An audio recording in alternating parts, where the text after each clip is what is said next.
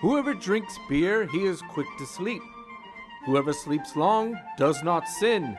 Whoever does not sin enters heaven. Thus, let us drink beer.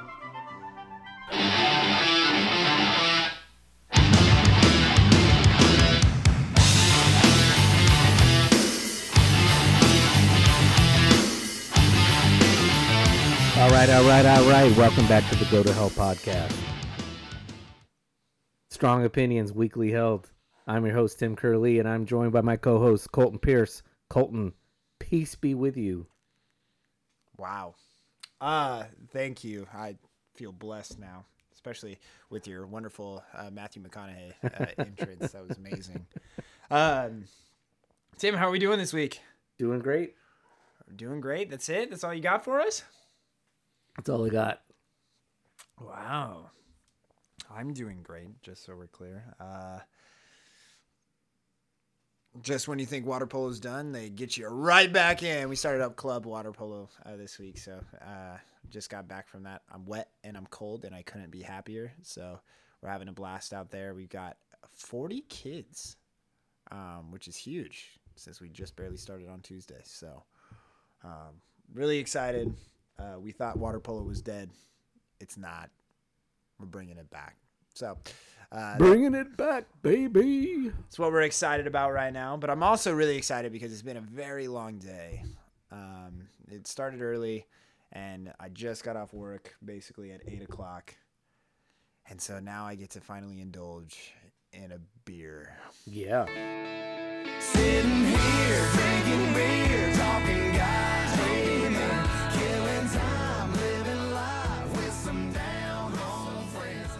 so our beer of the week this week, One of the beer beers of the week. one of the beers of the week, is uh, Colton went out into the fridge and we found Ballast Points Aloha Sculpin. It's their hazy. It's tasty. We're drinking it straight from the can tonight. Sometimes we we crack them open and we pour them in a glass, but tonight we're we're roughing it. and what is our other beer that we're consuming this evening? I don't know. There's a couple out there. There's a Modern Times, and then there's some. I We'll don't- find something. We'll go out in the fridge. And we'll Yeah, grab we'll it. have to. We'll we'll do a, a beer of the week part two. Um, yeah, so uh, week's going well, and I I thought earlier you were fishing for an answer, so it is my birthday today. So It's today. I thought it was the tenth. I'm sorry. it's today. Happy birthday, Tim. Happy birthday! We're gonna toss in like a huge old like happy birthday thing. And we're gonna find some clip from some movie and We'll drop um, Marilyn Manson. Uh, Marilyn Monroe. Wow, Marilyn Monroe. hey, just so we're clear, remember what I said? No, I know. I was thinking exactly. Marilyn Manson. We have we have problem. We have a hard time with We Marilyns and Monroes very, and we are just very fixated on Marilyn Manson. Apparently, I don't even listen to his music. Oh, I thought he led a cult. was a joke. That was the one whose dress got blown up over the over the subway. Actually, that's not too far from the truth, I guess, if you think about it. It's just a different kind of cult. Yeah, yes, yes. Oh dear. So we're gonna do a hot topic and then maybe a big topic, but the hot topic might take up most of the episode. Okay, if you just joined us, we're talking about who is the best Lord.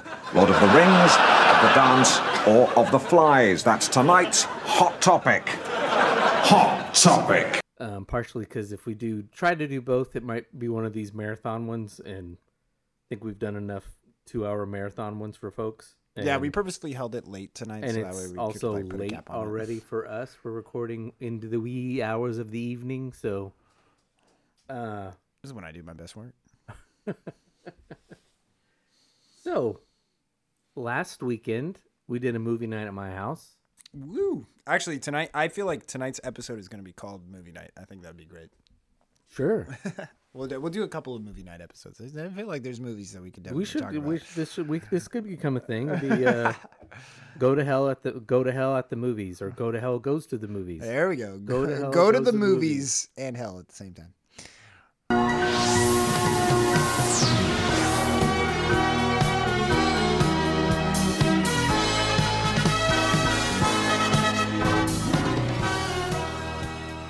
So we watched Unforgiven. Somebody wanted to watch westerns.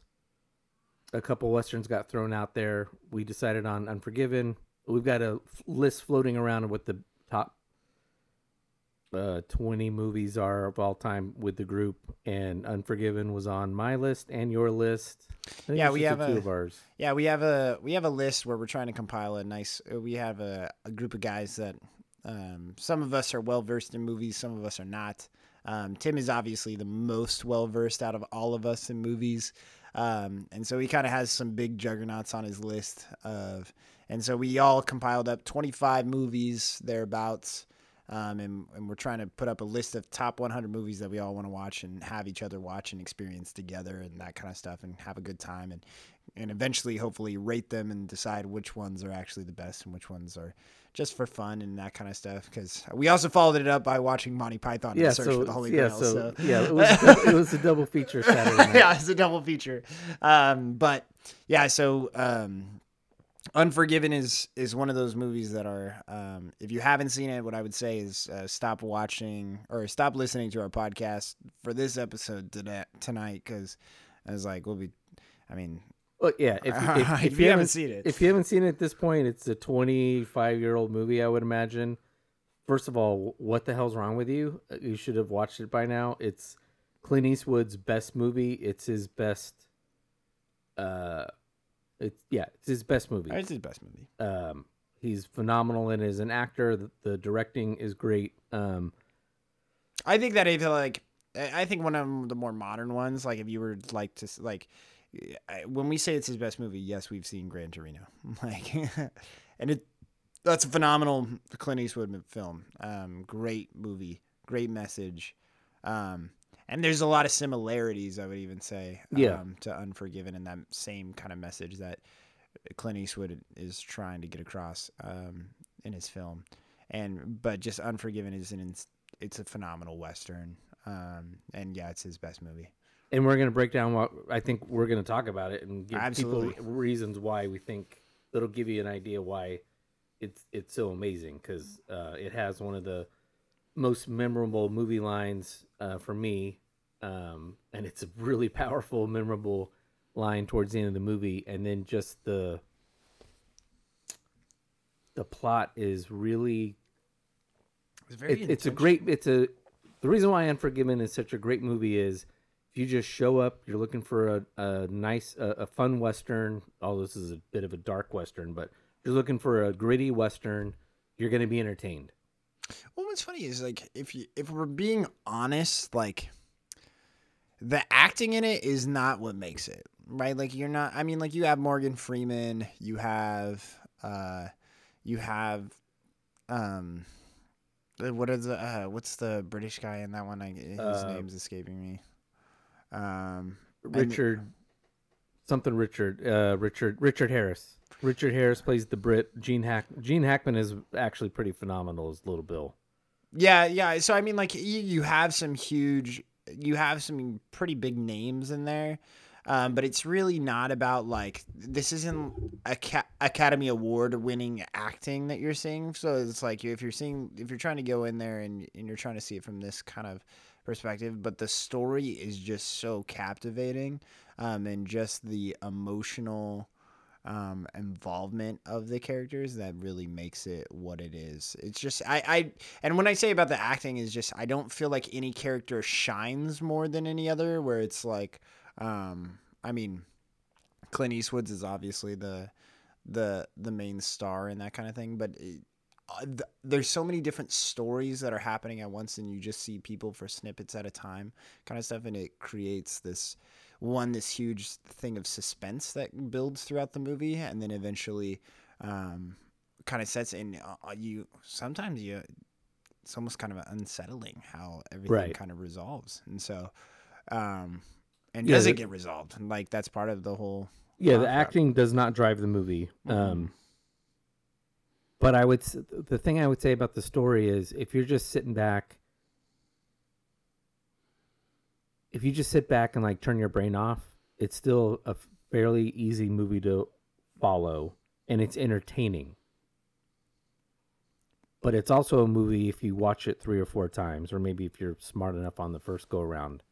There is a lot of layers to the movie that can get peeled back. There's a lot being said that's not without being said. There's a lot of interesting choices made in the plot that I think raise moral questions. It's just it's a very very deep movie. I don't think that's over like doing a movie critic over trying to read something into a movie that's not there. I think it was the guy who wrote it put a lot of time and effort into it. There's a lot of layers and a lot, of things being said. Again, not just in what is said in the lines, but in how the story unfolds. And I'll we'll, we'll get to start talking about the story, and I'll point out what I mean by that. And a couple things that I find that are fascinating as to what happens and what it says about. Uh, I think what the movie's trying to talk about. So, or maybe what I think it's trying to talk about. I'm not really sure. I'm not sure about what it's wanting to talk about. So, let do you want to give a quick, like you said, spoiler alert? Do you want to give a quick Overview, plot overview? Plot overview of the movie. Yeah, sure. We'll go. I'll go quick, and then we can kind of dissect details after that. So, I mean, um, uh, to start off the to start off the story, um, um, you have a girl in a town in Wyoming, um, some some very small small town in Wyoming in the in the west. Um, in the old west, if you will. Um, she uh, she is a uh, prostitute, and um, in the midst of uh, doing administering her services, uh, she giggles at a man's pecker, and so the man decides to cut her up um, and gets his buddy to hold her down um, to cut her up. Um, and I think we'll get to kind of unload on some of that in a bit. And so uh, the sheriff comes in, and the sheriff does not do what the ladies feel like is just. Um, they believe that they should, that their lives should be forfeit for their crimes that they've committed. Um, and the sheriff says that their lives or her life was only worth about five horses, or the cuts that was made on her is worth about five horses, right? Yeah, and she's not even getting the horses. and she's not even getting the horses. It's her. Um, uh, I don't know what they would have called a pimp back then, but there you go. Um, The saloon the- owner. yeah, the saloon owner. And so they they scrap together their money to hire uh, or to put out a bounty on the two guys. Um, and so um, through that process, Clint Eastwood hears about it from a young kid that comes and rides in. Um, he's heard rumors about uh, Clint Eastwood's character and that he's a he's a man killer um, and the best that they that there's ever been. Um, and so the kid tries to recruit him. the The payment is a thousand dollars, um, and they're gonna split it. Clint Eastwood eventually agrees, even though he's got two kids. His wife is dead.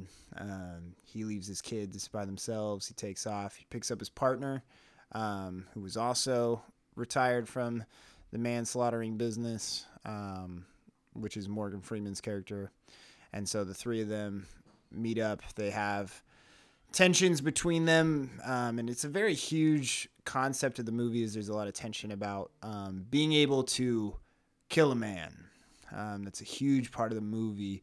Um, you know that Clint Eastwood. You you get the sense from Clint Eastwood that he struggles with a lot of the things that he's done in his past. That's why he doesn't drink anymore. That's why he doesn't do a lot of the things that he that he used to do. Um, but other people have their coping mechanisms or whatever. Right. And so, um, and even on the when you go and you see the sheriff and you see uh, this this Brit comes into town and uh, the sheriff is letting it known that his law is and what he said was punishment is punishment enough um, for those boys. And so he this Brit was one of the one of these guys that was coming out to pursue the bounty, um, and he beats the hell out of him um, and puts him in jail. And he has a long conversation with this. Uh, uh, this guy who's been tailing him around and has been writing his story about what it takes to kill a man and um, and nobody and it's harder than you think um, and again that message becomes huge throughout the rest of the movie. That that conversation between what is the bad guy is actually presenting something that these good guys are going to eventually struggle with because eventually uh, they ride into town. Uh, they run into the sheriff. The sheriff roughs up Clint Eastwood's character. He's on death's door. Um, he gets to meet the um, the prostitute in that process, and then um, they go out and um, they kill the two guys. Um, they get they they go for that bounty. In the process, Morgan Freeman's character, uh, he he has a situation come up when they're trying to kill the first guy, and he can't he can't do it, and so um, he backs out on the mission or the their objective, and he rides off, but he gets caught up and gets taken to the sheriff, and the sheriff kills him in a in a fit of rage after he finds out that they had killed the first guy.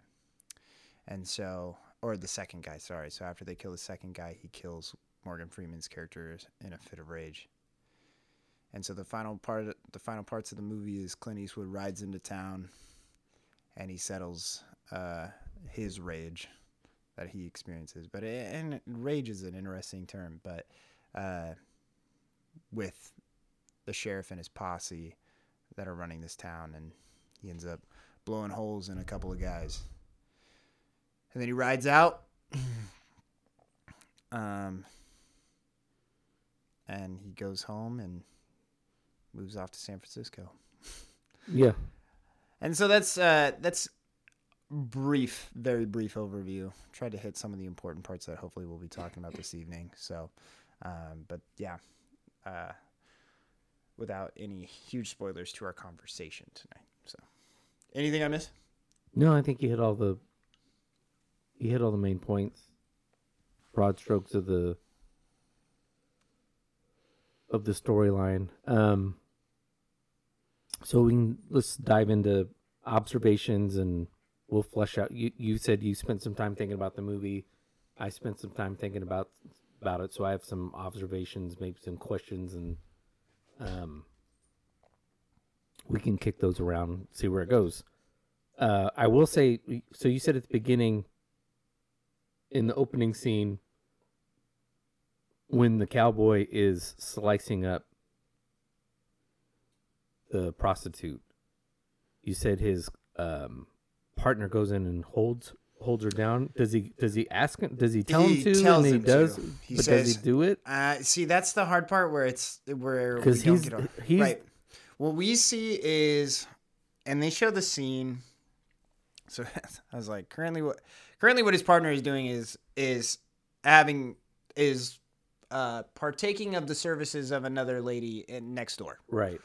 and they hear this commotion going on and they open the door to figure out what the hell's going on and the, the guy has a knife in his hand and the, la- the lady has cuts on her face and he's saying he's saying hey get in here and hold her down uh I I don't even remember the reasons. It's a very tense moment. Obviously, it's not a like it's not a happy moment. Um, that's going on, but he does tell him to go in and and hold her down. And so I'm assuming he has to have some sort of connection. It's not like he can be guilty by association just because he's a guy. That's that was just my thought process through that. And I See, do that was my and I do understand it because and and this is important because I think I get where you're getting at is because the guy so we'll talk about the guy that cut the girl up is as far as we can tell in the movie is extremely unremorseful. yeah. He seems like a son of a bitch. Right. But his partner who seems c- completely removed from the situation, like it doesn't it like like what you were saying like did he hold her down we don't really like know it, it- the camera like it, it, the way that they presented it didn't really seem like he was very much involved in what was going on but he's still guilty by association and so and when they bring in the horses he brings in this this select horse. He says is the best of the bunch and he wants to give it to the girl that was cut up. Right. and he's very apologetic and he's very and he also has the most traumatic death scene in the So that was that was the part of the plot that I was going to bring up that I think is an intentional Hmm. part of the plot. For sure.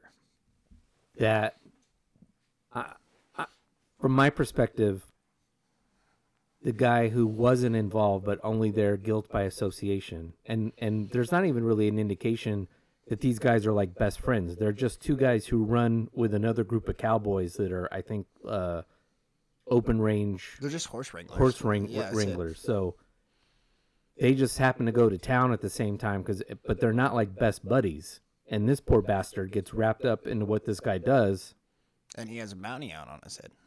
Ends up having a bounty on his head, and is the first one who gets killed.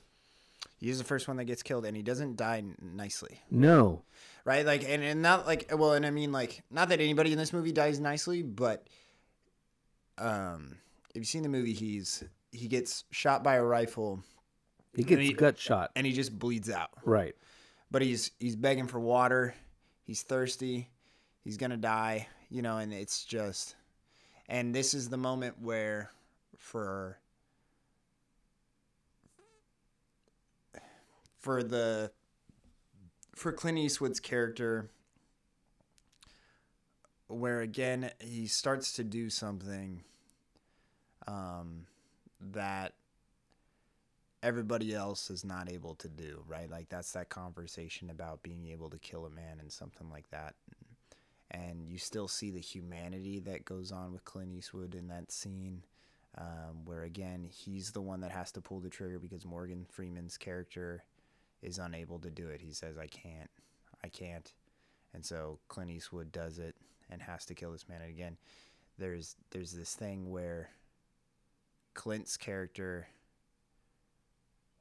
takes on the sins, if you will, of everyone around him. Where it's it's not this big sack up moment where it's like he's not looking at Morgan Freeman and calling him a pussy across the like thing. He's like, I understand.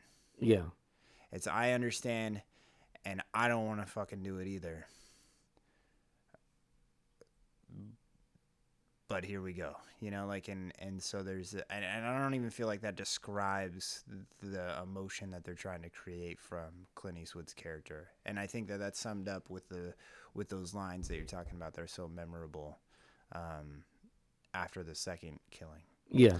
but there's there's still humanity in the man who's who's killing um, these people, and he's the only one that's able to do it. So, yeah, I think, and yeah, it's traumatic. I thought that there was extremely intentional, and also what's intentional, and and I believe that this is intentional, is so the girl um, that got cut up. Never once does she ask for vengeance or justice. Okay. Okay. This is this was another one of my topics.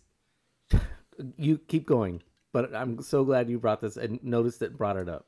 No, she never once asked for vengeance or justice. It's Never. all done around her. all which uh, don't all it's it's all done around her.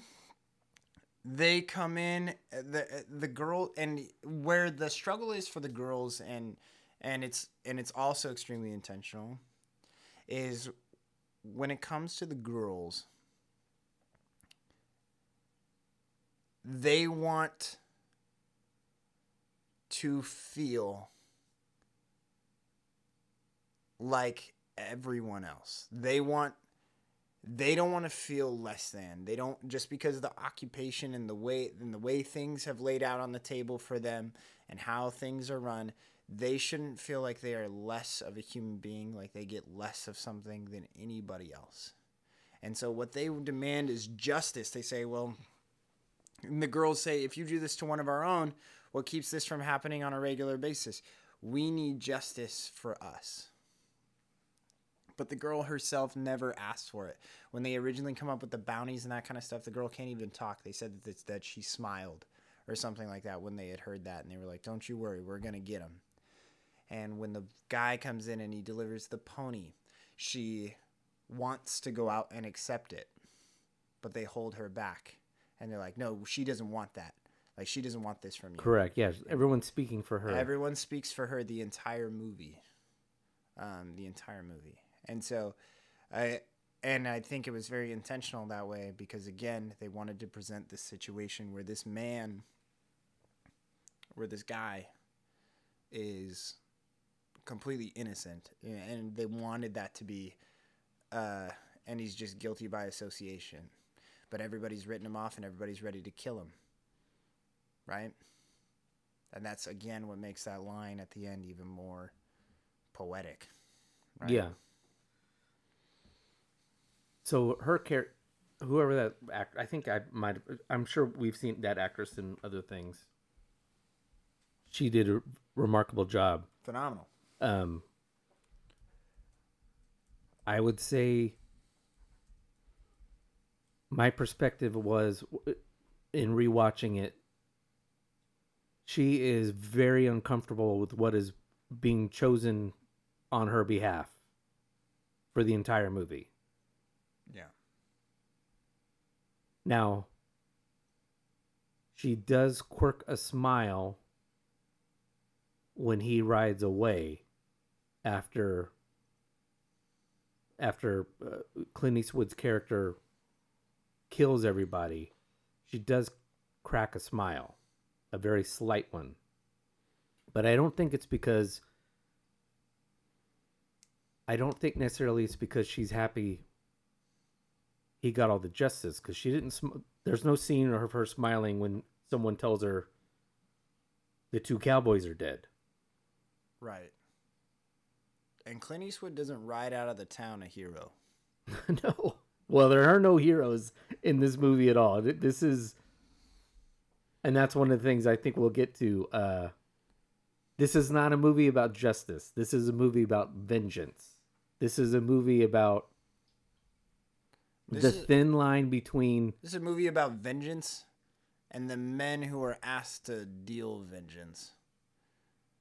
Like that was like because again it's what's crazy is like I mean I after this movie there's a funny like I, it just sti- it just stuck with me a lot about Clint Eastwood's character. It's there's a line that I've heard before um, and I've heard it in a couple of different places.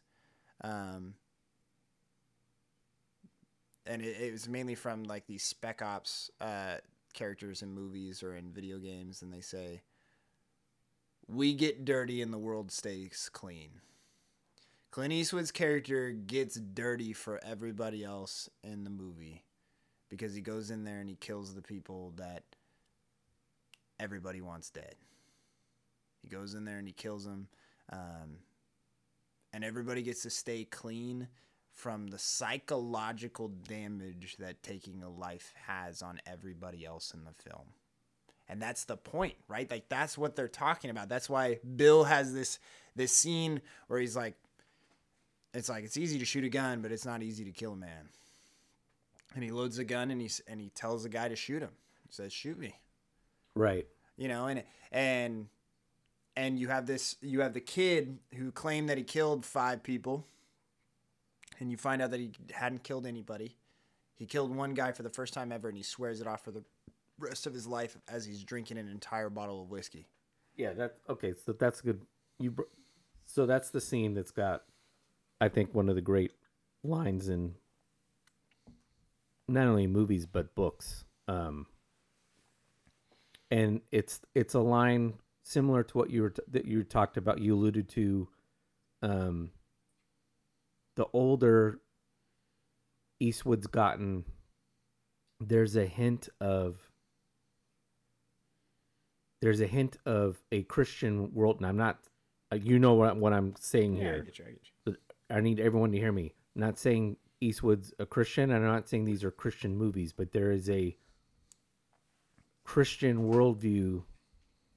Well, in Torino, it's very explicit because when he dies, he's literally his arms are out like he's dying on the cross when he's sacrificing himself for the Hmong family. But the older he gets, there's a lot of these these kind of uh, this Christian imagery, Christian worldview, kind of threaded in and out of his movies. right. And the line is, uh, he's the Schofield kid is trying the to kid the kid is killed yeah the kid kills the second cowboy. He's sitting under a tree. He, like colton said he's sucking down an entire bottle of whiskey and at first he's talking about how great it was and this that and the other and the longer the conversation goes the more he's clearly having a hard time dealing with it. Um, Clint Eastwood can clearly tell he's having a hard time dealing with it. It don't seem real. I ain't gonna never breathe again, ever. How he's dead. And the other one, too. All on account of pulling a trigger. It's a hell of a thing, killing a man. You take away all he's got, and all he's ever gonna have. Yeah. Well, I guess they had it coming.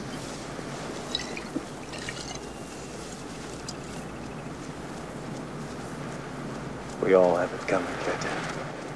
It's just, I mean, I'm that. I got the hair on the back of my head standing up right now. It's just an amazing line, and it really does sum up the whole movie because let's talk about Gene Hackman's character, Little Bill, because Little Bill is arguably the worst human being in the entire movie, even though he's the sheriff, he's the law. But he does it with such vengeance that he's not he's not a good guy for sure. Maybe he's not the worst guy in the movie, but it, there's certainly a thin line between the the Will Munny of the world running around doing whatever he was doing as a as a youth, uh, shooting up and murdering other men, and the way Little Bill disperses justice. Well, sure, but I mean, like, here's something that, again, we look at. Again, it's a story about justice. It's a story about the law. It's a, um, and and Little Bill's character, Gene Hackman's character, is represents the law. And if we're being honest, in the United States, vigilanteism is not a thing. You cannot hire a bounty hunter to go out and kill people for you. It's illegal. You, you can't do that.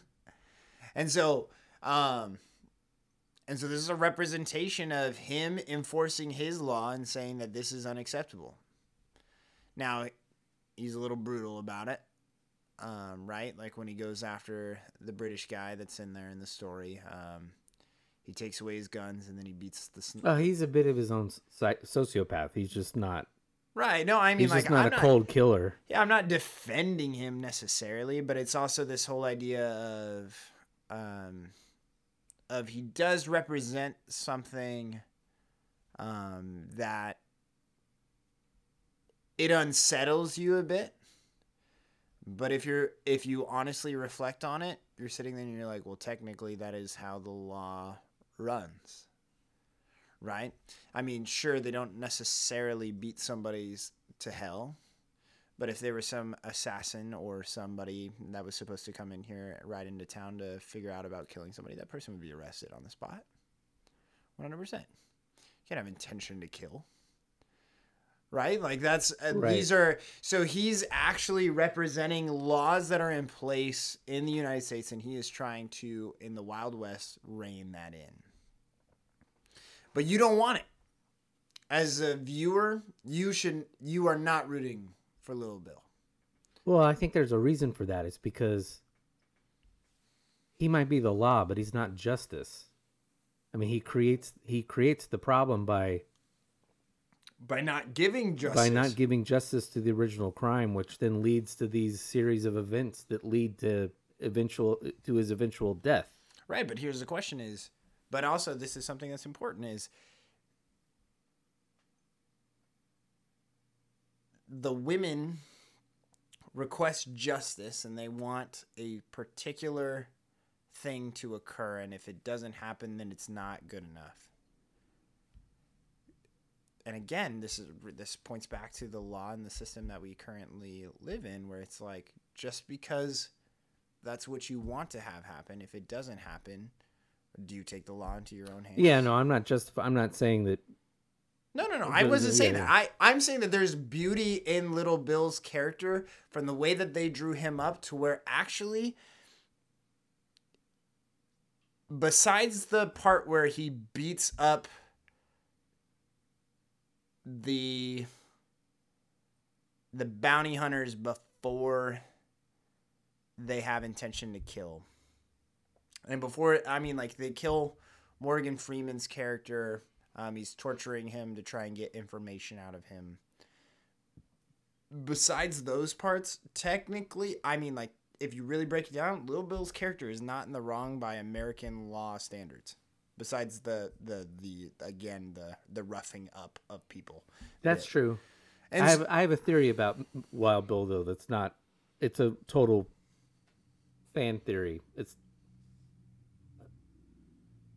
I think Wild Bill. I think his character wasn't always a lawman, and I think he was a William Munny in his youth. Yeah, no, I, I feel like that's hinted at in the, I, it's kind of hinted in, at in the situation, and one hundred percent. I because he kind of knows the same kind of people Will, Yeah, yeah, yeah. William Munny knew, and he certainly knows uh, English Bob. He, he's fully aware of English Bob, and they've uh, they're apparently uh, they've crossed paths before, and so I get the sense that the rage that comes out of Little Bill when he is beating English Bob and beating the Morgan Freeman character is him excising the demons of his past and taking it out on these guys because he's now reformed and he's on the law he's on the others It- he, look he's the old testament and it's verified in, by what he says before he dies his last line so he gets shot that's a great line. That's that's the other favorite. that's that's the other great line he says he gets shot and he looks at he looks at uh at uh Clint Eastwood and says I don't deserve this. To die like this. I was building a house. Deserves got nothing to do with it. I'll see you in hell, William Munny.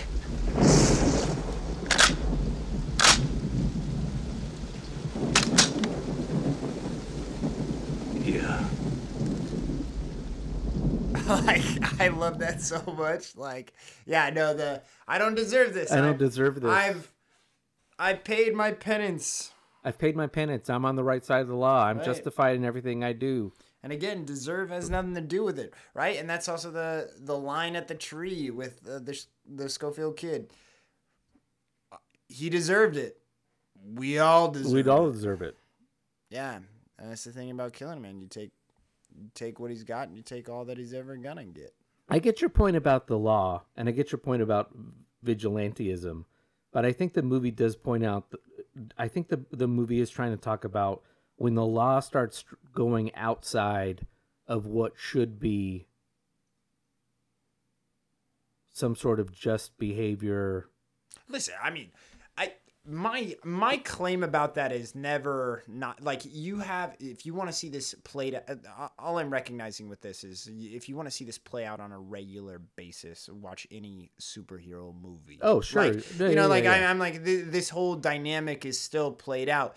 It's and everybody roots for the superhero never for the cop right? Like that's the even if the cop is doing everything that they're doing correctly you're still like why are you why are you upset with this guy he's just trying to do right and that's and you're seeing this on a you're seeing a significantly more evil man with uh, little bill uh, than the police officer in a superhero movie but again the principle is still very much the same where what clint eastwood is doing is something that is completely outside of the law Sure. has taken the law into his own hands.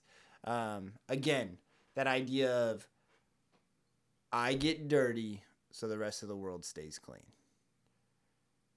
I killed a man so that way it's not on your psyche. That way it's not on you. It's not and that's and that becomes a thing. It's not actually about whether or not people have the capabilities to do it, and that's what Little Bill points out in the movie is everybody has the ability to kill a man, right? Like you have you have the tools at your disposal at any given time. You have the gun, you have everything, but it takes a lot more than that to kill a man. Well, our buddy Andy talked about that on our podcast, our self defense, pacifism, gun episode, where where he pointed out, you know, that, military training, law enforcement training, even just how they train you at the gun range now for you to carry your permit is they're trying to dehumanize you in a way to where you can pull the trigger if you're actually staring at a human body because it's we don't really It's not natural. it's not a natural thing unless unless we have this fit of absolute rage right. um and even then taking a life is a pretty big deal um so um did you have other observations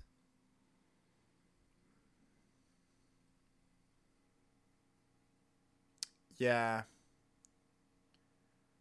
oh, I, no, I have one more i just thought of one Where you go, you go.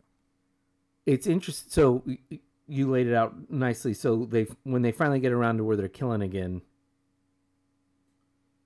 Freeman's Freeman's got the gun they need to use. He's the one who's the crack shot with it, so he's going to do the killing. Up until this point, he's been pretty laissez-faire. He doesn't seem to have any. There's no outward appearance, no indication No that he gives that he's got any problem with their past. The Right. past is the past. Now he's married, and it is what it is. Right. But as you pointed out, Clint Eastwood clearly does. Um, he'll tell anybody that he that'll listen that his wife reformed him. Um, he doesn't do those things anymore. And then we find out in a later scene when he's going having this really high fever and he's hallucinating that he's seeing the faces of uh, the face of somebody he's killed and he's and it's torturing him. Right. So he's clearly got demons that he's dealing with. Right. And yet, when we get to the moment, this moment where the killing's got to be done, like you said, Freeman, it kicks in and he can't do it. He is actually, he has been uh, uh, domesticated, to, to use a poor phrase. He can't do it. Right. And whatever, what he doesn't have, what Will Munny has, which we find out later in the movie, he doesn't have that sociopath inside that turns on because we see it later Right. when he's when he's informed that Morgan Freeman's been killed. He has said that through the whole movie that it was drinking that when he drank he started doing bad things. You w- really watch that scene. His face changes when he finds out. It turns into Dirty Harry face Right. and the switch turns on. He starts drinking, but it's not the booze that turns him into the killing machine. No, the booze is the coping mechanism. The booze is the coping mechanism. Right, and that's uh, but uh, and I think it's great that you brought this up because this is what I was going to talk about is is again uh, throughout this movie it is I am it, it it really just goes into the whole idea of killing a man. And it's just so funny like when you listen and and we talked about it again in our podcast that we talked with Andy is is again everybody wants to act tough. Somebody comes into my door, you know, they break into my home and I'm I'm killing them right there. Everybody talks like the Schofield kid. You know. Yeah. And the crazy part about Morgan Freeman's character is Morgan Freeman's character is killed. Right? That's the and that's the part that's important. Is he's not the he's not the the belligerent asshole that hasn't killed anybody yet. He's somebody who knows the toll and he's not ready to pay it again. Yeah. And so Clint Eastwood, and that's the hard part where it's this burden that that Clint Eastwood bears in this movie of he'll be your Huckleberry.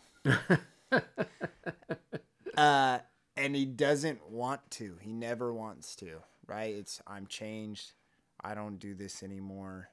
I don't this isn't me. This isn't I don't drink. I don't do this.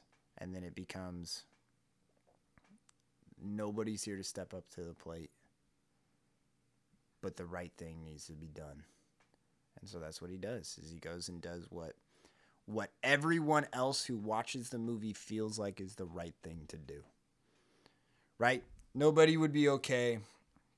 They killed the two cowboys. They get the money. They do get the money.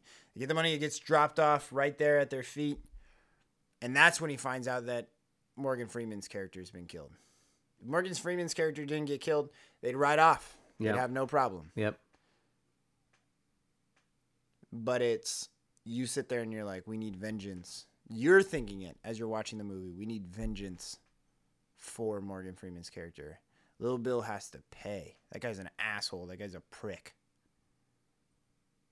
And so Clint Eastwood goes in there and he does the dirty work. And and he's the one that has to deal with it again. Right? And that's the thing where again, he's the one who like I said, he doesn't ride out of there the good guy. You said that the the the chick smirks, but every other prostitute that that paid for him to come in are not happy. Nobody's happy in that town. Nobody's No. celebrating. Nobody's nothing. He makes threats, right? He's like, um, as he leaves. It's not. It's not a happy occasion. And he leaves. And that's it. That's the story.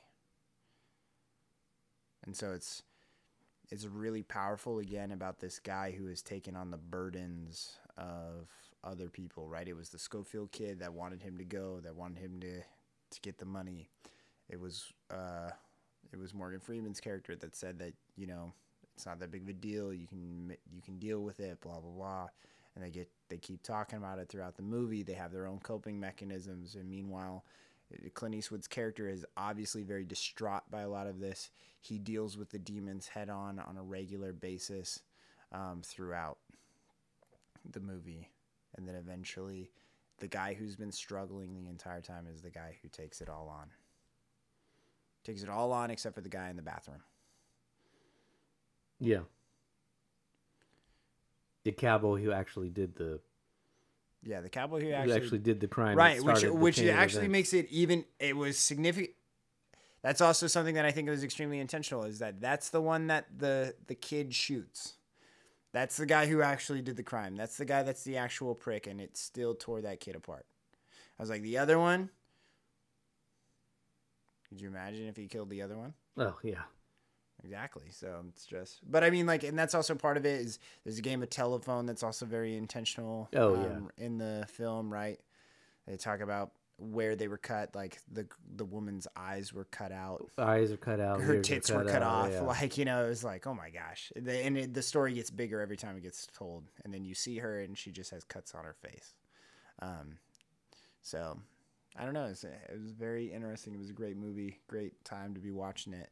Uh, Clint Eastwood, Morgan Freeman, Gene Hackman, Richard Harris. Is it Anna Thompson that did? Uh, that was the prostitute.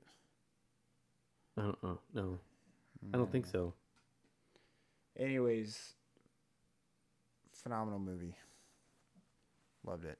So, anything else to say about it? Uh, just a quick obs- observation that you pointed out before.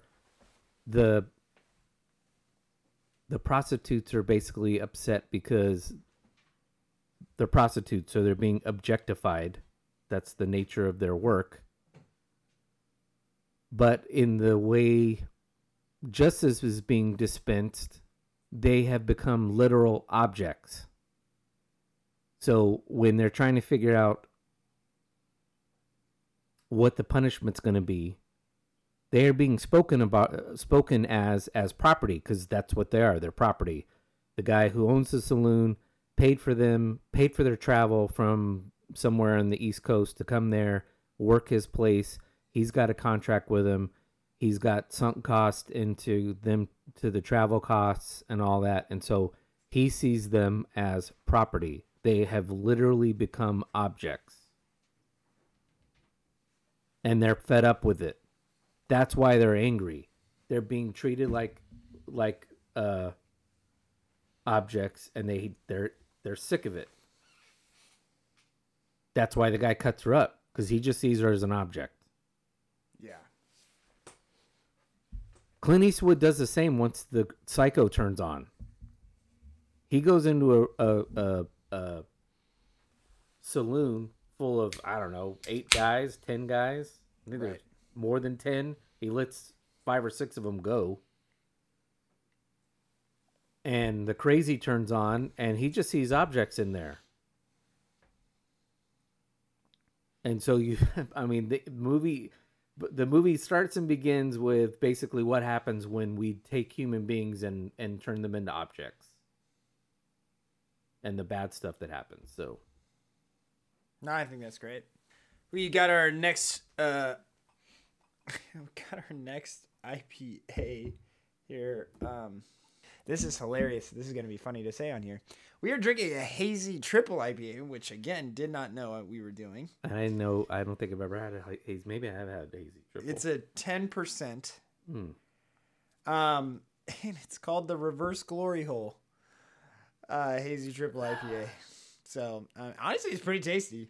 I, is. and just so we're clear, I am getting a little hint of vanilla. It is tasty. It's from LB, LBC Yes, up in LCB up in Tehachapi. Yeah. Hey, no, seriously, you get like a little hint of vanilla in that? Yeah, It's not bad. not nearly as much as that vanilla milkshake though. All right, let's delve into the main topic, which I think is going to be part of an ongoing se- series. I- think it's already an ongoing series. Yeah, we're in the middle of an ongoing series, meaning we'll we'll keep going after this episode. Um, we talked about it two episodes ago. Uh, specifically, there's been other episodes like the the aforementioned um, gun and self defense episode. We delved into it to a bit a bit. We're going to talk again tonight about what it means to be an American Christian and trying to be mindful of deconstructing being an American from our faith and and not having our faith informed by being being an American or being a Republican or or whatever we whatever it is outside of being a Christian um, because I think a lot of us and it's probably not just the case in the United States but we're America so speaking for Americans I think a lot of our Christian beliefs are are it maybe not mostly but un, to to an extent that it's unhealthy are informed by non-christian beliefs Yeah. um, in the last episode we talked a bit about uh, how america's not a christian nation and you know the whole myth of america being a christian nation and um, some other issues like that. I do want to circle back to the america being a christian nation. And i do want to give a defense a little bit about myths. Every society, every country relies on myths. It is part of the ecosystem that keeps it going. Right. You can't just re- you can't go around and just operate on reality Right. because countries like people are really are fallen and i mean if i think we're kind of no matter what you're on the political aisle i think if you're honest with yourself maybe you're on the left you- you're seeing some of the problems where we go out of our way too much to deconstruct some of the myths that we have historically because if you just leave it to where we're just a his- history with a bunch of lying pieces of crap and everyone uh, ex- before this generation were horrible people there's not much for anybody to really feel that great about being an American. Um, and I would even extend that to Christianity. You and I have talked about. We believe there's parts, significant parts of the Bible that are actually myth. That doesn't actually, when you look at it from this point of view, that doesn't detract from those things that are myths in the Old Testament. Right. They are important. Peoples need myths in order to give them a foundation of where they came from, an idyllic view of who they are, where they're going. And so I'm going to speak on behalf of Colton. You can tell me if I'm wrong. We're not saying that we can just that we should just go around now and just say, "Oh, America's a, a you know, it was never a Christian nation." It's fine to if you know, you want to have some idyllic view of the revolution and the founding, that's fine. But you can't equate it to where this is like God we're God's chosen people. That that's when it starts getting dangerous and has gotten dangerous. To say, you know, we had the, we do, you know, uh, it was the the several weeks of the of the founding father sitting in Philadelphia crafting the Constitution. The Constitution is an amazing document. These are people that were very highly read in philosophy and government, Roman history, Greek history. Uh, they knew the French philosophers. They knew the the Scottish philosophers. They created a remarkable document, but that doesn't mean like Jesus was in the room, God was in the room, informing them, creating this new country that was going to be this shiny, shining beacon on the hill, telling everyone in the world that you know democracy now throughout the world is going to be the new savior for humanity and you know christianity and democracy are hand in hand which i think we do a lot of intermixing Yeah, I think uh, just to start off, um, I think one, it's extremely important to recognize for for Tim and I both. Um, we both love, absolutely love the country that we live in.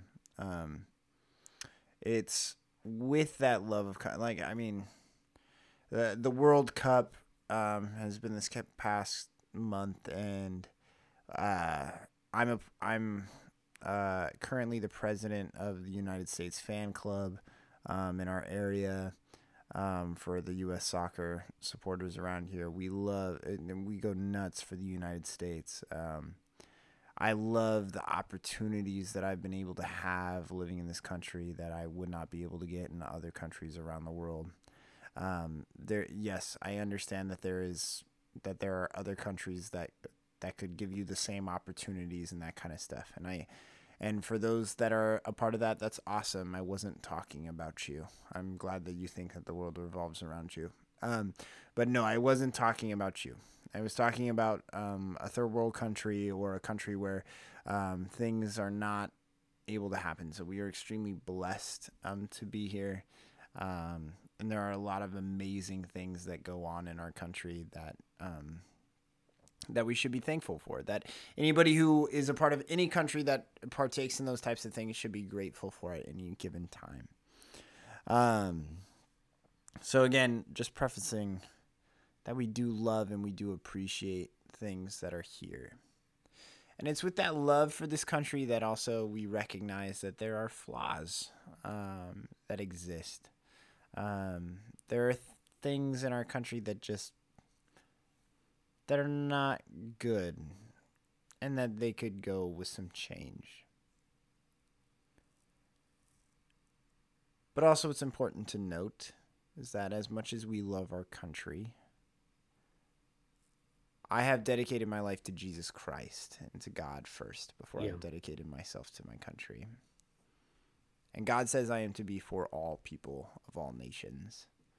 And so, therefore, I will always put the needs of people of all nations before the needs of my own country because that is what Jesus has called me to do. I understand that that's not necessarily what everyone in the United States needs or feels like they need to do. But just so we're clear, that is probably the biggest sign, in my opinion, that we are not God's country. If you believe that God's country is an exclusive club, then I'm sorry, you're wrong. Yeah.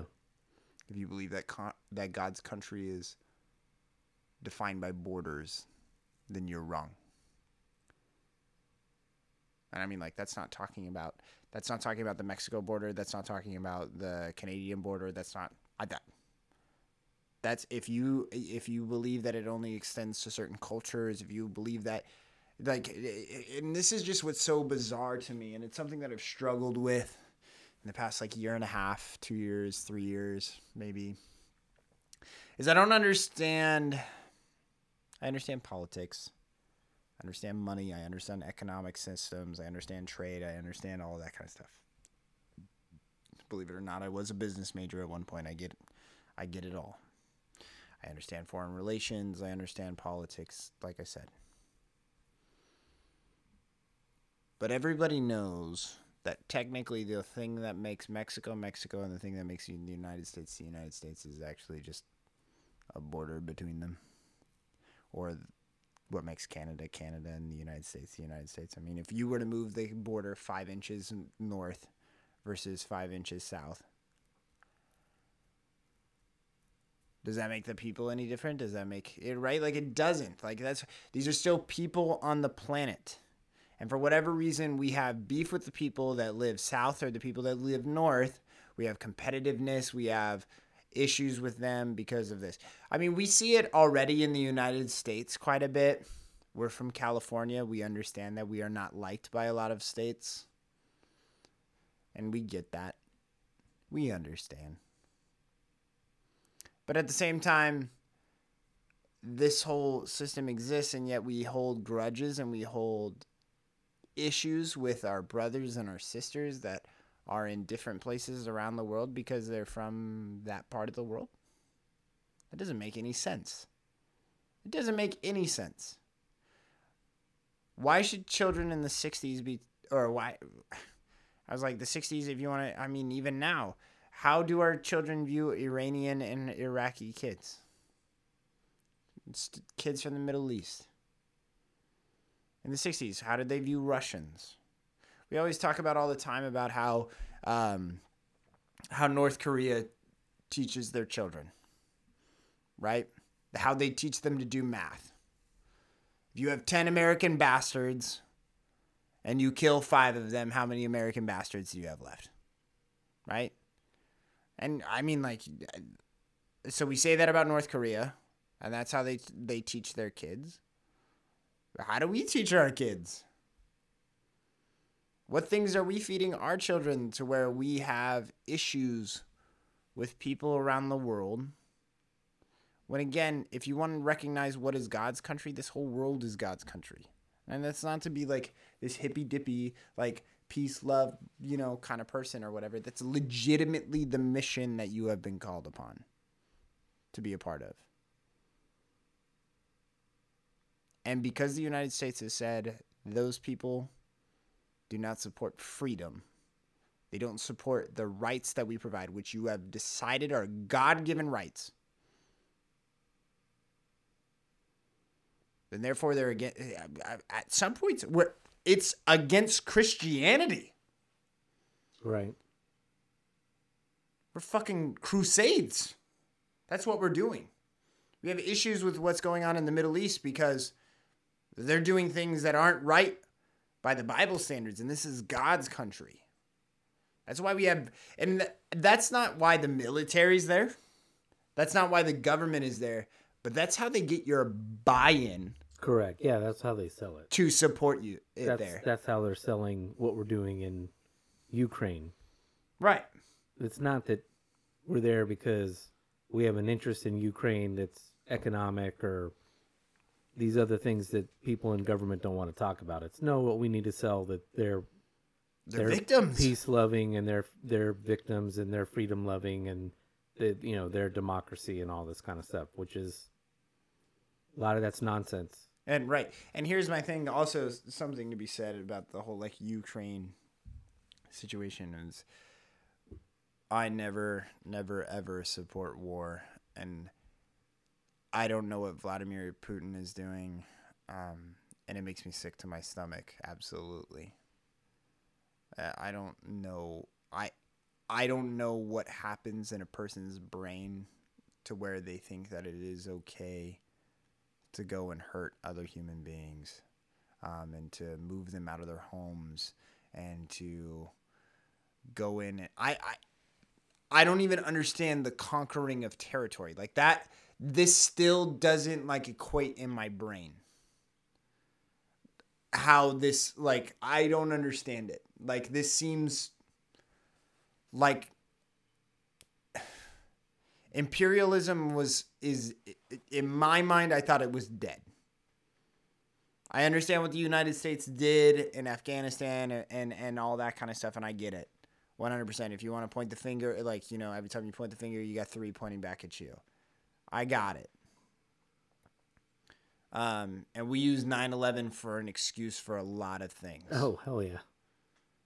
that were not right, and The we're never-ending excuse. and the United States and and the public is is finding out more and more. And once the emotional, once we are starting to recover from the emotional damage, that's something that also needs to be said is that the public responded because of how horrific that tragedy was right? Like and and it's something that is still felt in the United States to this day 21 years later. There's still emotion emotional trauma from that event. And so we ask i mean i would ask for anybody who was listening to this for that is not a part of the united states or whatever um, or does not align with the united states i, I would ask for patience um, and how rash we are with some of those decisions. I know that not everybody gets that.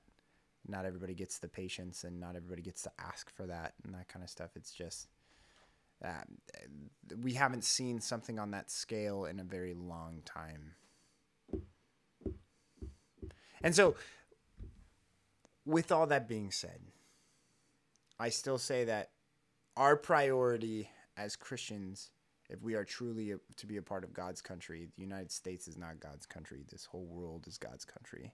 We are one people, um, and we should always extend love to every single person on this planet before we try to take care of our own, so to speak. There's no our own. Yeah. I don't know. Yeah, Tim, you got anything? I have a question for you. Uh oh. It's a question I've mulled over for quite a long time. I've gone back and forth on it. Do you want to drink whiskey first before you ask? No, you drink more of that can if there's any left. yeah, here you go. Um,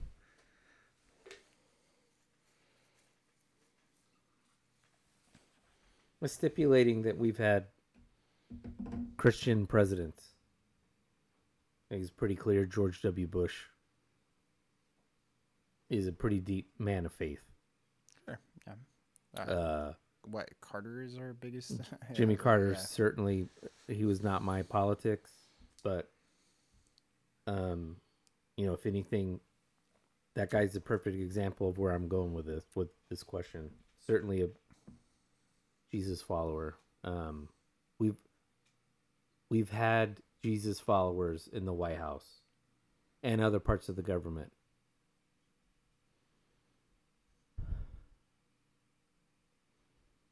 But it does beg the question can you be a true Jesus follower and make decisions as best as humanly possibly best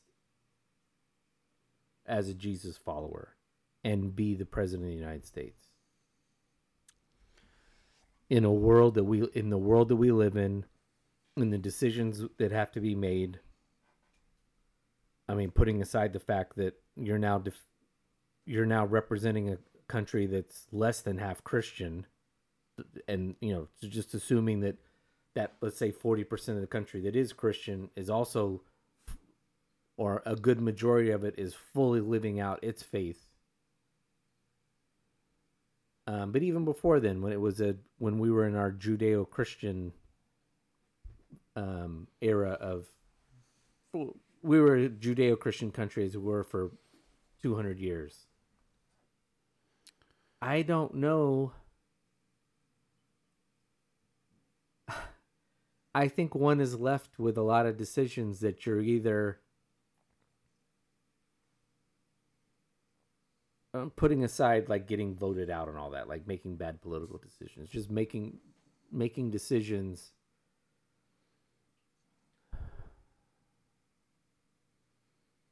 that are either going to be what Jesus would want. Let's take 9 11. 3,000 people are dead. New York City's got two, well, more than two smoking buildings. Uh, families devastated. Not only families in New York, but families around the country because they had people on those airplanes. The Christian response is to stand up and say, we're going to turn the other cheek and we're all going to pray for our enemies. The guy wouldn't last a day in office. Right.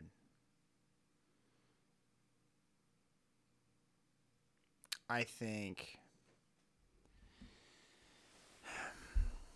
Which is a testament to the men who have been Christians because I think they've done their best. And maybe they did think they were doing what God wanted them to do. And, and you and I disagree with them on that. But maybe not. Maybe they're like, well, I signed up for this and I have to make decisions because I, I've, I've taken a human, I've taken a job that lives in the human world, even though, you know, you know what I'm saying. mm-hmm. and I have to make a human decision, and I might have to answer for this when I see my maker.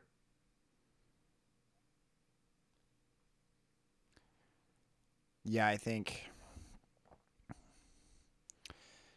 I think. I mean, short answer. Yes, you can be a Christian, and hold that office. Oh, I'm I'm saying like fully live out to like what you're talking about. No. I know. I I no. I I know what you're saying. Okay.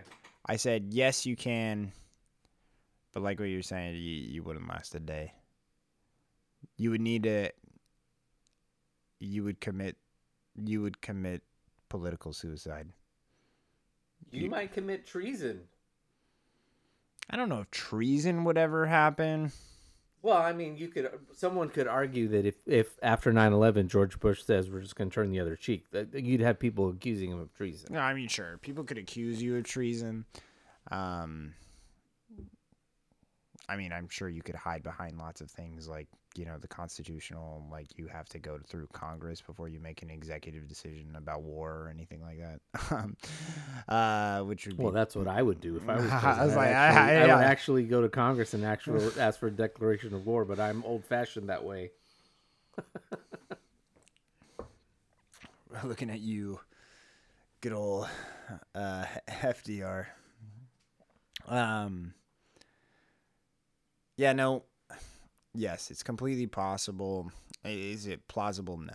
And no- one. I was like, it's completely possible that you could vote for somebody who, who wanted that, and that's how they wanted to live their life. I don't. I don't think anybody would vote for him. Um.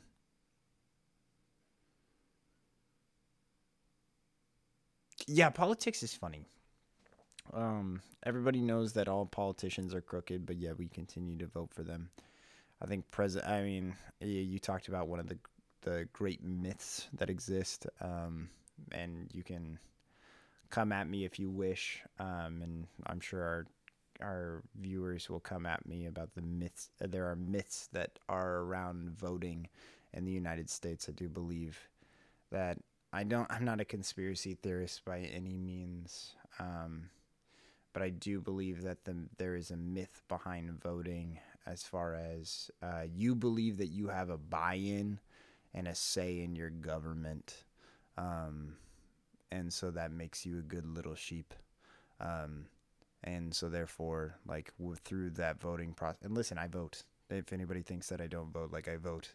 Um, but there's an idea that has been pitched to the United States, and it was pitched from the very beginning that you have a buy-in and you have a say in what goes on in your government, um, and so therefore, that allows you to be a part of it, and so people feel like they are a part of something that they actually aren't a part of at all, um, and they're not very much a part of the decision-making process because technically you're voting for a person that you have no control over you have control over how long they stay in office. You can um, vote them out, but what we've learned is that that takes a very long time.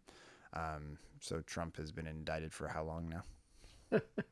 He just keeps getting in more and more trouble. Right, sure, but I mean, He's like, okay, more so more trouble but upon still, but still, 2024 is still something that they're that they're saying, right? Um, and I mean, like, you see the recalls that happen and that kind of stuff. There is power in the people. Please don't, please don't make it seem like there. I, I that I'm saying that there isn't. I'm saying that there is a huge myth surrounding voting. Um, that's why the voter turnout for president is the highest out of anywhere else or out of any election and yet your vote counts the least and you have the least amount of say over what happens with the presidential election. What you should be voting for and I advocate for this every time is you should be voting for local officials that's where you're going to see the most effect from your vote.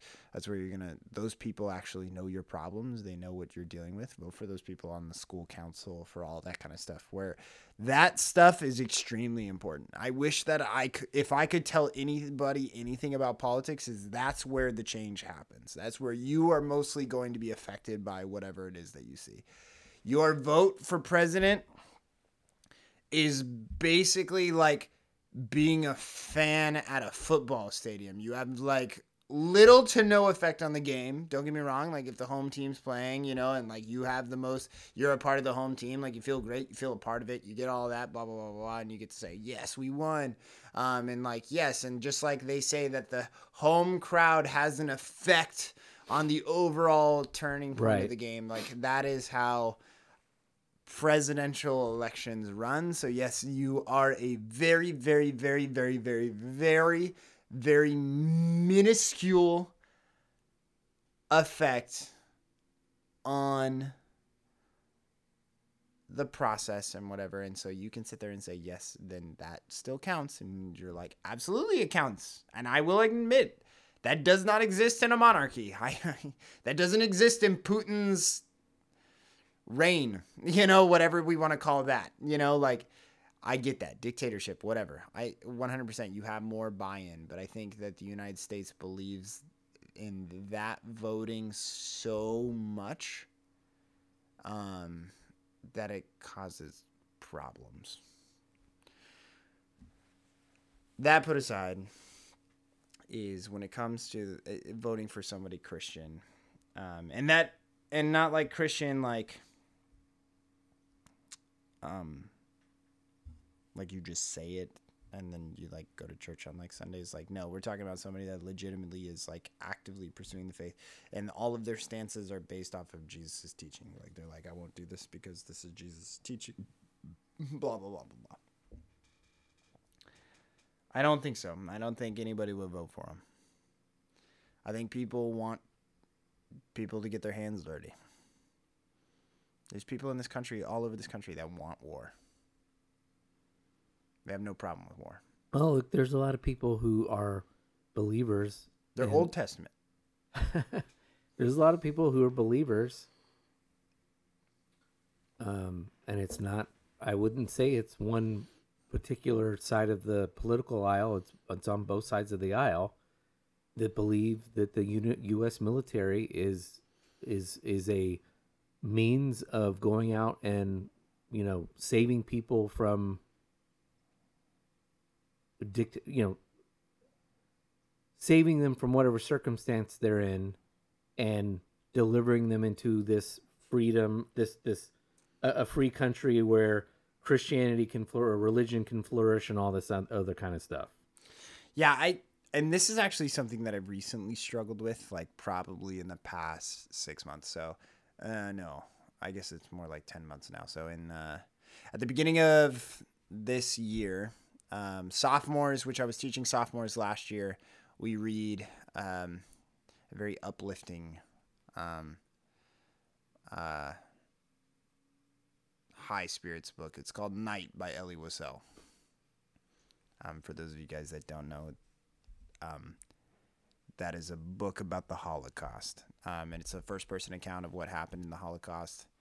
Um, as an English teacher who has to read it six times, it's very brutal um, f- to read over and over and over and over again. Um, uh, hopefully, everybody who listens to this podcast actually believes that the Holocaust happened because it did. Um, again, we don't wear tin hats or tinfoil hats. Uh, I was at this point and we got to Elie Wiesel's um and so the kids we we do a couple of extra activities that kind of cover it. Um the kids don't really understand a lot of it, It- it- I don't blame high schoolers for not being able to sympathize and empathize with what is going on um in night I don't blame them. It's very difficult for them.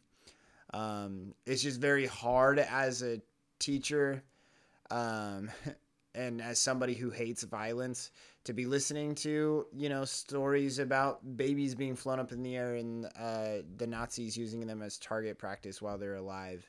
Um, and just just hearing that image and just picturing that and meanwhile i got kids giggling in the back you know and i get it like that's a coping mechanism like i understand that like kids are uncomfortable or whatever and they giggle but they're making like you know they're making holocaust jokes in the back and it's just like really not the time, guys, because I'm really uncomfortable. Um, you know, and that kind of stuff. Uh, and so we get eventually we do some side activities and we look at Elie Wiesel gave this speech um, towards the turn of the century with uh, Clinton uh, in front of uh, Hillary and, and Bill and and he gives uh, this extremely famous speech. It's called "The Perils of Indifference."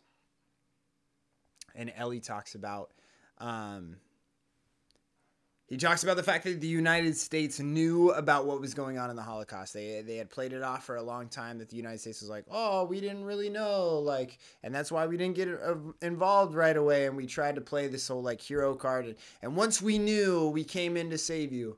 And then Elie points out he's like, "Nope.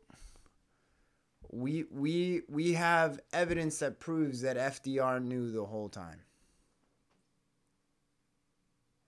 And it's brutal, right? Like that is something that is one of the biggest tragedies publicized, right? Like I'm not gonna say like on a large scale because there are huge tragedies, right? Like what what happened in Russia um, was brutal. Um, you know what happened to the Armenians, brutal. They're like they're they're huge, huge things um, but uh, the Holocaust takes center stage, and so the, we'll talk about that one. The, the systematic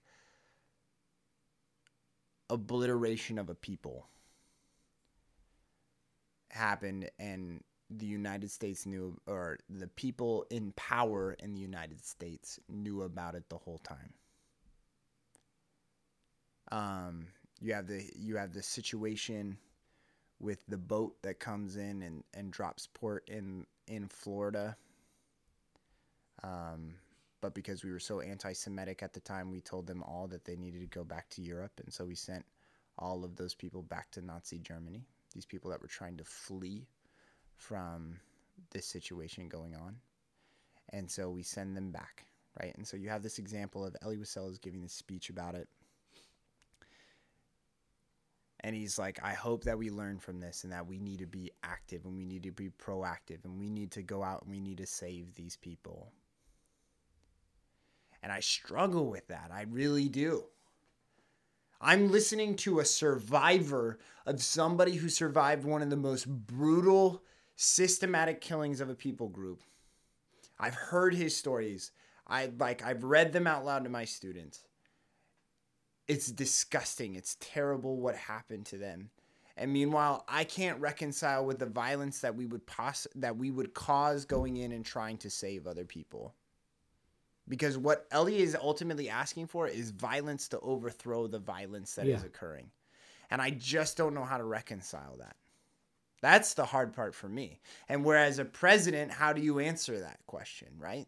If you see somebody that's struggling and you see somebody that's that has this going on, right? Like what do you do?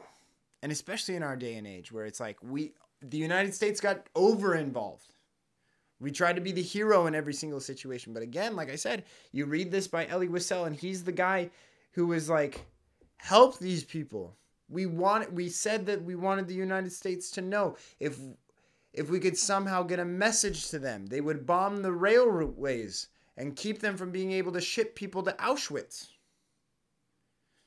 and Buchenwald. And it was like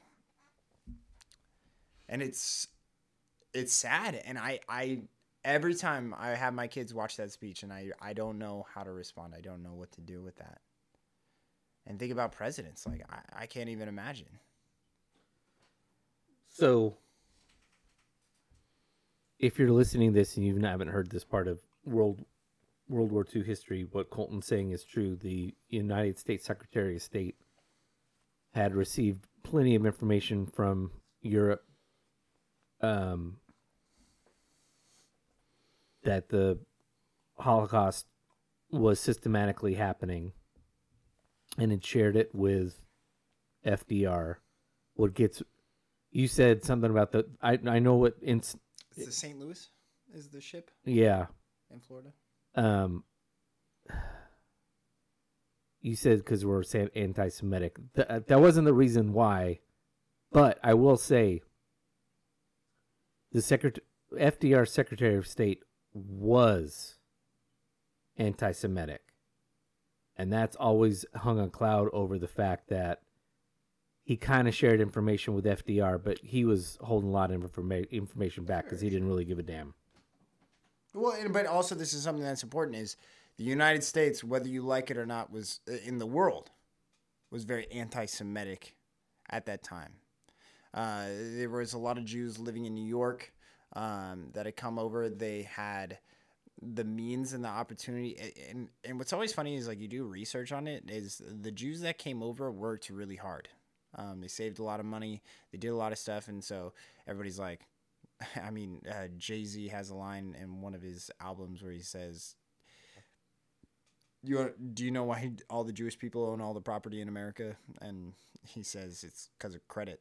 like they Right. they saved up all their money and then they lent money, and you know, and it was and it was that whole thing. So, um, but the United States goes all the way back to Shakespeare's Merchant of Ven- Venice. Okay, so we've kind of delved in. This is a, we've almost turned into a we, uh, this is like a movie history podcast, which is fine because we don't have to just talk about church and the faith. It's a good.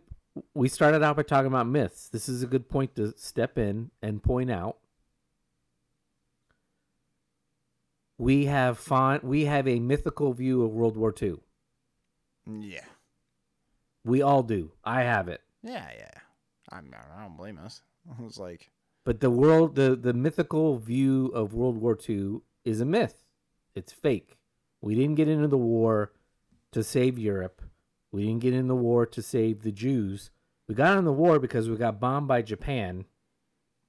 And for inexplicable reasons, the next day Hitler declared war on us. right. There's a good argument to be made that if he hadn't done that, we would have continued the same course we had been in Europe, which is just providing munitions and other material To both sides, by the way. right, for them to fight the war. And we would have just fought the Japanese. Right. We were we were like, hey guys, keep this war. But he up." declared war, and then it was like, okay, fine. Now we got our reason to fight Germany too. Because, again, the myth is everyone was really happy about getting into the war. They were not. That's the whole reason why FDR never declared war before the Japanese attacked us Right. and just didn't jump into the war because Americans weren't itching to get into a war Right. As soon as we got bombed at Pearl Harbor, we were itching to go. And then the Fed, the U.S. government fed all of the reasons for going off and attack, you know, then invading Germany and all that kind of stuff. So, back to the argument, the, the discussion about what do you do basically when do you when do you when do you use violence? My answer is never. And if someone's listening to this and they're really upset about it, this is the this is the part of the podcast that that this is the whole genesis of the podcast. You need to take a step back and and listen and be comfortable with someone. Again, this is back to the the self defense pacifism art uh, episode we had.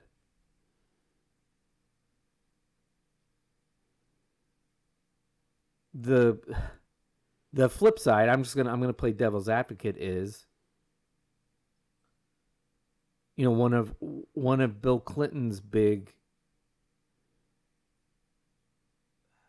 one of the things he regrets has always regretted was not stepping in to rwanda when a million of hutus tutsis whatever i get used to know that but you know literally got hacked to death mostly by machete or burned to death in churches. And you see that happen.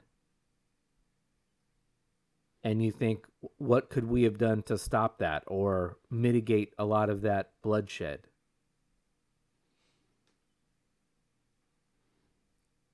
i don't know the answer to that the older i get i don't i'm not quite where you're at but the older i get i'm i get to where you are at and I've said this before. We should probably do a whole podcast. This, this, what I'm going to say is probably good for a whole podcast. We should probably have like multiple, like do like a round table, because I think we get different perspectives. One of the reasons why we're having this entire conversation is because Augustine in the fourth century decided to write this this just war theory, where he basically told the church you know what? It's you. You should never use violence, but the the one time you can use violence is if you're trying to impose peace,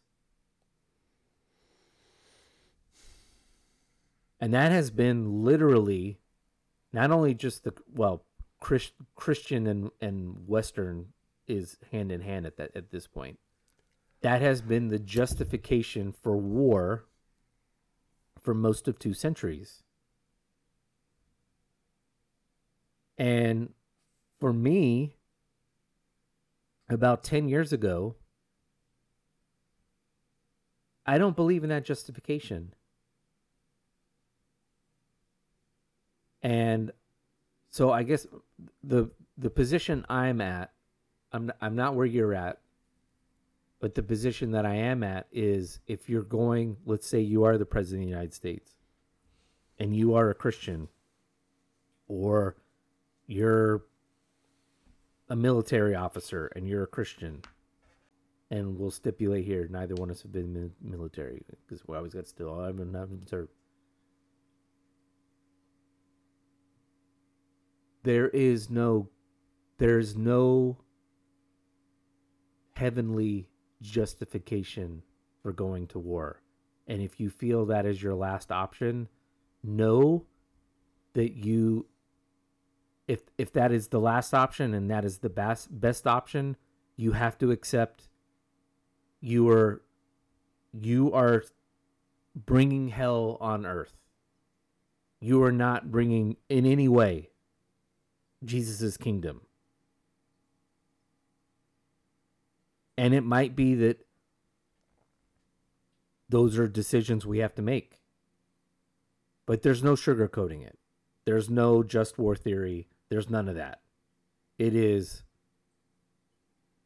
we've we have two either someone whatever that has brought this brought us to this we have now descended into evil being done on both sides and whether or not you think you're justified and you're trying to bring peace you're still engaged in evil Yeah. from a from a from a Jesus heavenly perspective.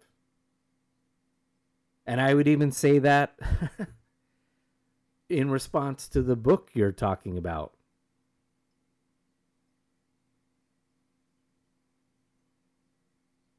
Sending US soldiers into Europe and fighting for 2 years and then getting finally to the camps, it might have been it might have been necessary, but it was a necessary evil. It wasn't a necessary.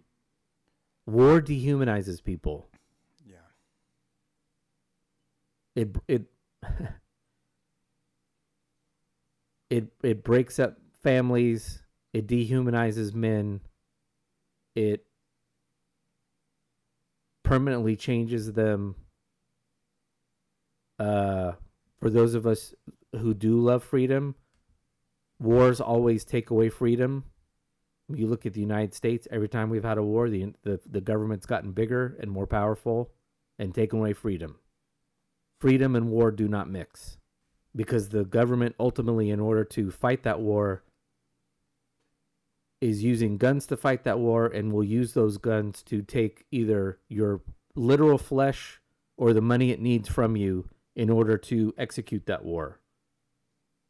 And tell you all these other things that they you need to do in order for them to marshal what they needed to go to war. And then when the war's over they don't give those powers back. They just keep them.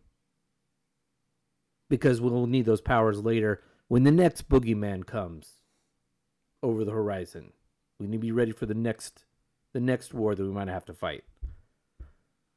There is nothing that good that comes out of war. And so for you to say for you to be a pacifist, I, there's just Well, I guess I go back to what I said 2 episodes ago.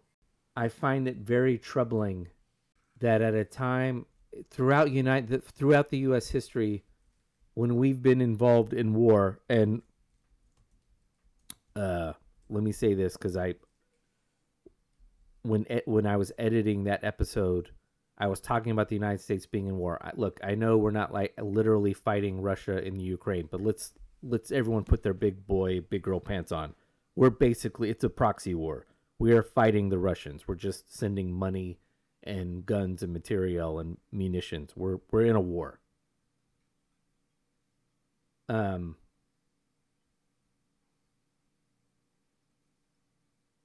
when we've been at war, generally speaking,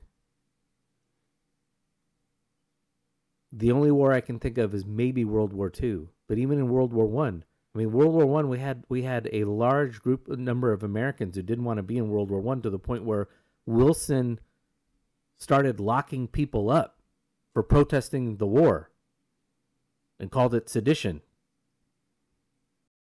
obviously during Vietnam we had a very big peace movement. During the Cold War, not even a hot war, the Cold War, we had a very active, vocal peace movement that was adamant about trying to prevent us from getting into a war.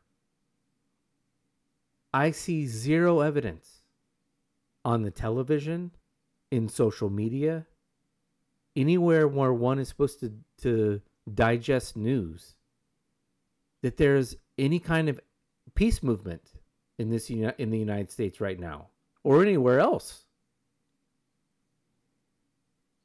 Because we're fighting for freedom in Ukraine and Putin's a bad man and that's apparently the only way we can prevent this is just unleashing hell in in Ukraine and parts of Russia and making their lives miserable for freedom which is a joke, by the way.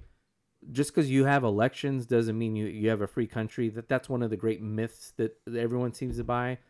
Elections don't mean freedom. You can live in a democracy that has very little freedom. You can also live in some author- you can live in an authoritarian government. By that I mean a monarchy or something similar and have lots of freedom because the king's just like, yeah, I don't really care. Elections do not equal freedom. Ukraine has been since it split it from the, the from Russia from the Soviet Union a corrupt c- country in part because of what the United States has been doing in inserting itself in there. But regardless, even if it was this Jeffersonian democracy, this wonderful or a French republic or whatever, whatever it likens itself to, it's behaved as as the Balkans have. Where's where's a group of people out there saying we need to we need to end this war? There, there's a better way to solve these differences, and I don't see it. And it should be coming from the church. Right. and it shouldn't taking this cir- full circle back to decoupling your politics from your christianity that peace movement shouldn't just be a bunch of lutherans and episcopalians and some catholics who tend to be on the more of the peace side but should involve some evangelicals some baptists some church of christ some pentecostals there's these movements should be across the board. But all too often they're not. You want to wrap it up? Let's wrap it up. So we've been on kind of a this has been like a like a three-part- walkabout, yeah, like a walkabout. Uh, we hope you enjoyed tonight. Uh, we'll keep going on with this subject. May uh, maybe not. The, we should probably the next episode or two do like Christmas stuff since we're getting close to Christmas. Um, somehow find something controversial about. Yeah, we'll ask you guys to like donate money or something because it's that time of the season. All right, we're not running on like a church schedule or anything. Like nobody would ever do that in the church office ever. Uh, Uh, but yeah, we know that you got Christmas bonuses coming in, so we'll we'll probably drop a couple things about our Patreon, Sure. and all that kind of stuff. You know. well, you know, there's a couple that like the if you've listened by the time you've listened to this, there's the episode with uh, Nolan, and that episode was heavily edited. So if you want the raw one, you need to pay for the Patreon, and it is raw in some instances.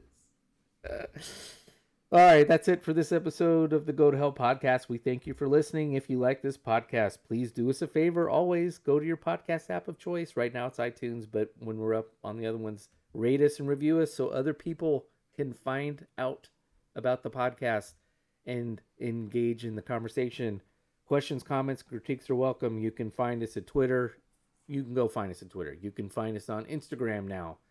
Uh, we have a website, go to hell podcast.com and you can find uh, how to contact us there and you can email us oh and we're on substack too so go to hell podcast substack twitter instagram find us reach out to us or in the comments of your podcast app of choice um otherwise go to hell